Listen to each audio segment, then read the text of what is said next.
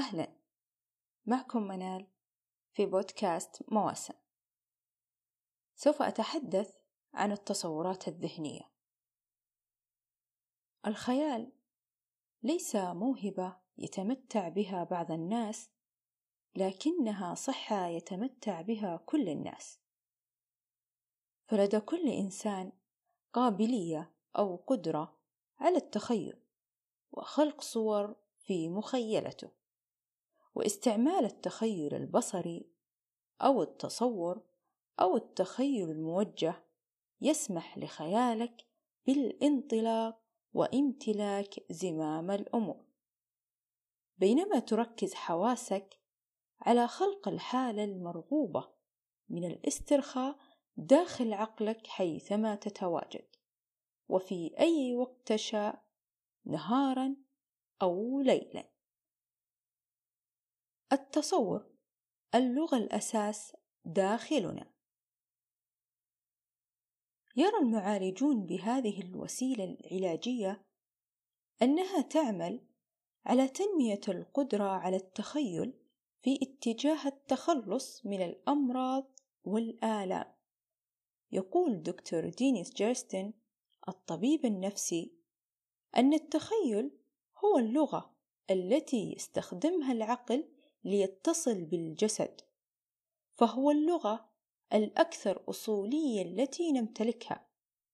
فإن سألت أي شخص عن أول ذكرى له عن والديه فلن تكون في شكل محادثة بل مجرد صور تخيلية. فنحن على الأرجح نتذكر صورا وليس كلمات.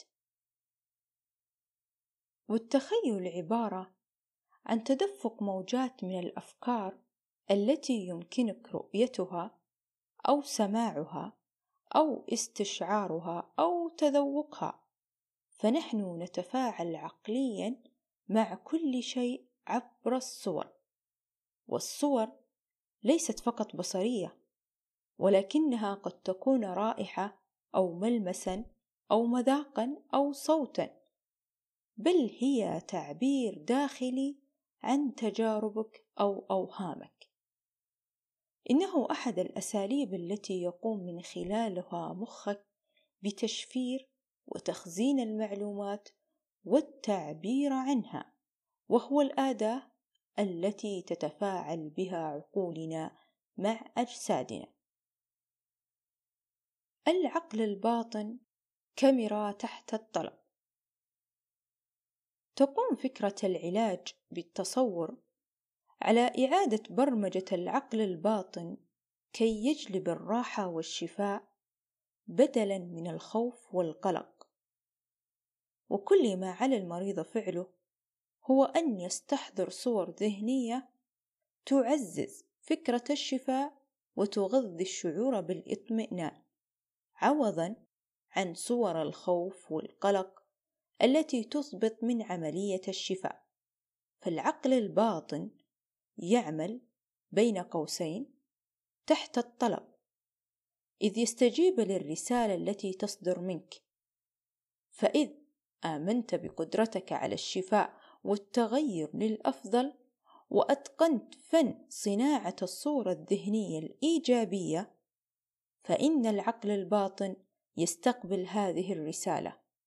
ويقوم باتخاذ إجراءاته لتحقيق هذه الآمال بدلا من قتلها بمزيد من القلق واليأس.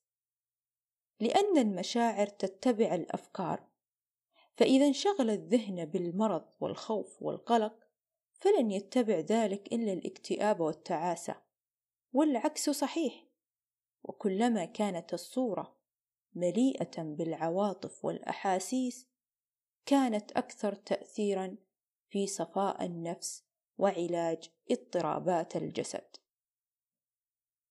تقول الدكتورة باربا روزي إذا أمكن للشخص أن يستبدل بالصورة السلبية التي تضعه في حالة تأهب غير ضروري وغير مفيد بصورة أخرى إيجابية كما في لحظة استرخاء على شاطئ البحر أو صورة له وهو يلعب مع أطفاله.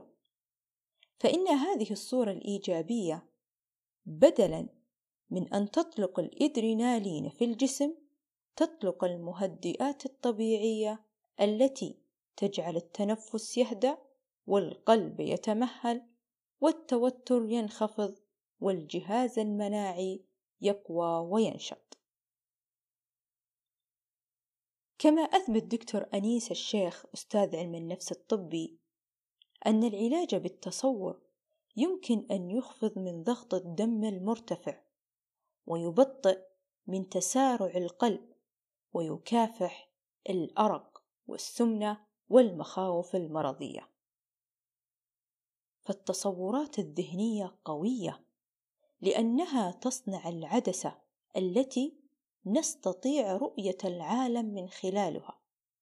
وبالتالي إذا أردنا إحداث تغيرات صغيرة في حياتنا فعلينا بذل المزيد من التركيز على توجهاتنا وسلوكياتنا.